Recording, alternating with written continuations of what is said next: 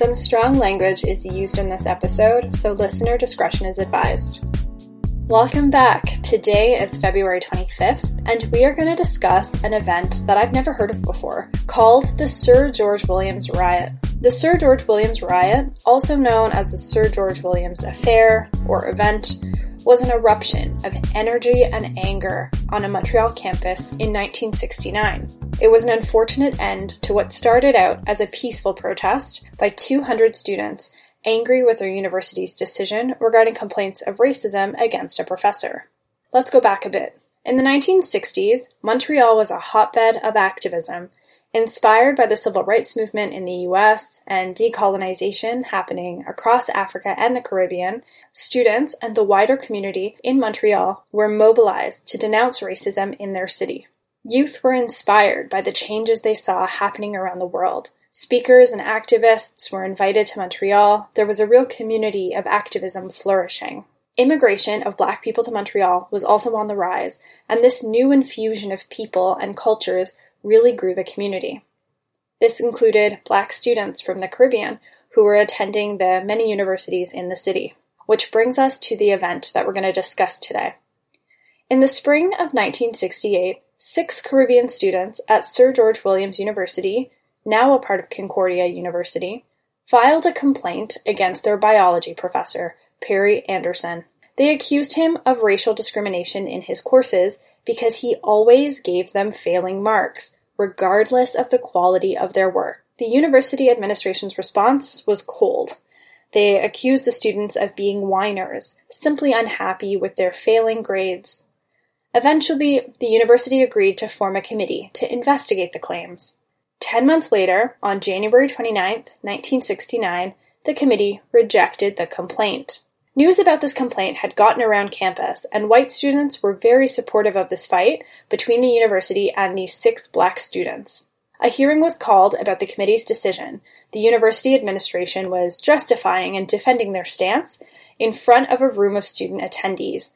And when the conversation didn't seem to be progressing and actually got pretty heated, Professor Anderson left the hall. Students were outraged that they weren't being heard, so 200 of them decided to hold a sit in at the computer center on the ninth floor of the Henry Hall building.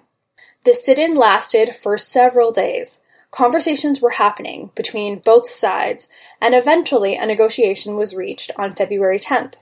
The university administration committed to holding another committee to reassess the original complaint of racism against six black students. So, students started to leave and there were about a hundred students left when the agreement fell apart. The faculty of Sir George Williams, who sided with Professor Anderson, vetoed the agreement to have a new committee appointed.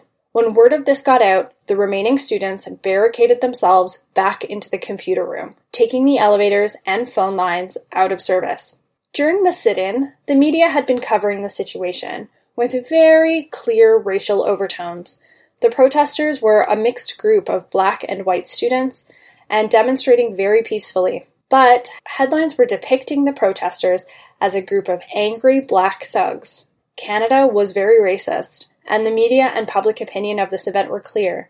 This was nothing more than troublesome immigrants. The university turned the matter over to the police to deal with, and on February 11th, the police took action. When police showed up, the students threw objects out of the windows. The riot police broke down the doors to the computer lab, and in the confusion, a fire broke out. It's unclear who started the fire. The police say the students did it, but the students say the police did it to smoke them out of the computer lab. As students left to escape the fire, they were beaten and arrested by cops. The 38 black students were divided from the white students. As all of this was going on, from the street, a crowd could be heard chanting, Burn, niggers, burn! Let the niggers burn! When it was all over, 97 people had been arrested, white and black students. The damage totaled over $2 million, and the computers were left charred and destroyed. A total of 1,044 charges were brought by the Crown against the students, of which only 50 of them were heard in court. Of those charged, some students spent up to two years in jail, and some were deported. The kind of students who were able to move to Canada to study from the Caribbean in the first place were wealthy, privileged people, not poor, dumb thugs as the media tried to portray them. And some of them went on to have very successful careers after this. Unfortunately, others struggled mentally and physically after the incident. Among those arrested and convicted were Roosevelt Douglas, who later became the Prime Minister of Dominica, and Anne Cools, the longest serving member of the Senate of Canada. The day after the riot, February 12th, Professor Anderson, who at this point had been suspended, was fully reinstated. A university committee acquitted him that summer of all of the charges of racism that had been leveled against him.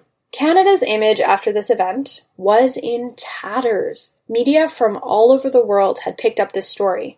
Canada, it seemed, was not much different to its neighbor to the south. Protests and demonstrations were held across the Caribbean against the university and the Government of Canada for its response. The university implemented a few changes afterwards to include student representatives in its decision making bodies. This event brought to attention the overlooked, overly ignored systemic racism festering throughout Canada. Riding the winds of the time, students at Sir George Williams rose up to fight against an injustice that forced all Canadians to pay attention. Thanks for joining. We'll see you tomorrow.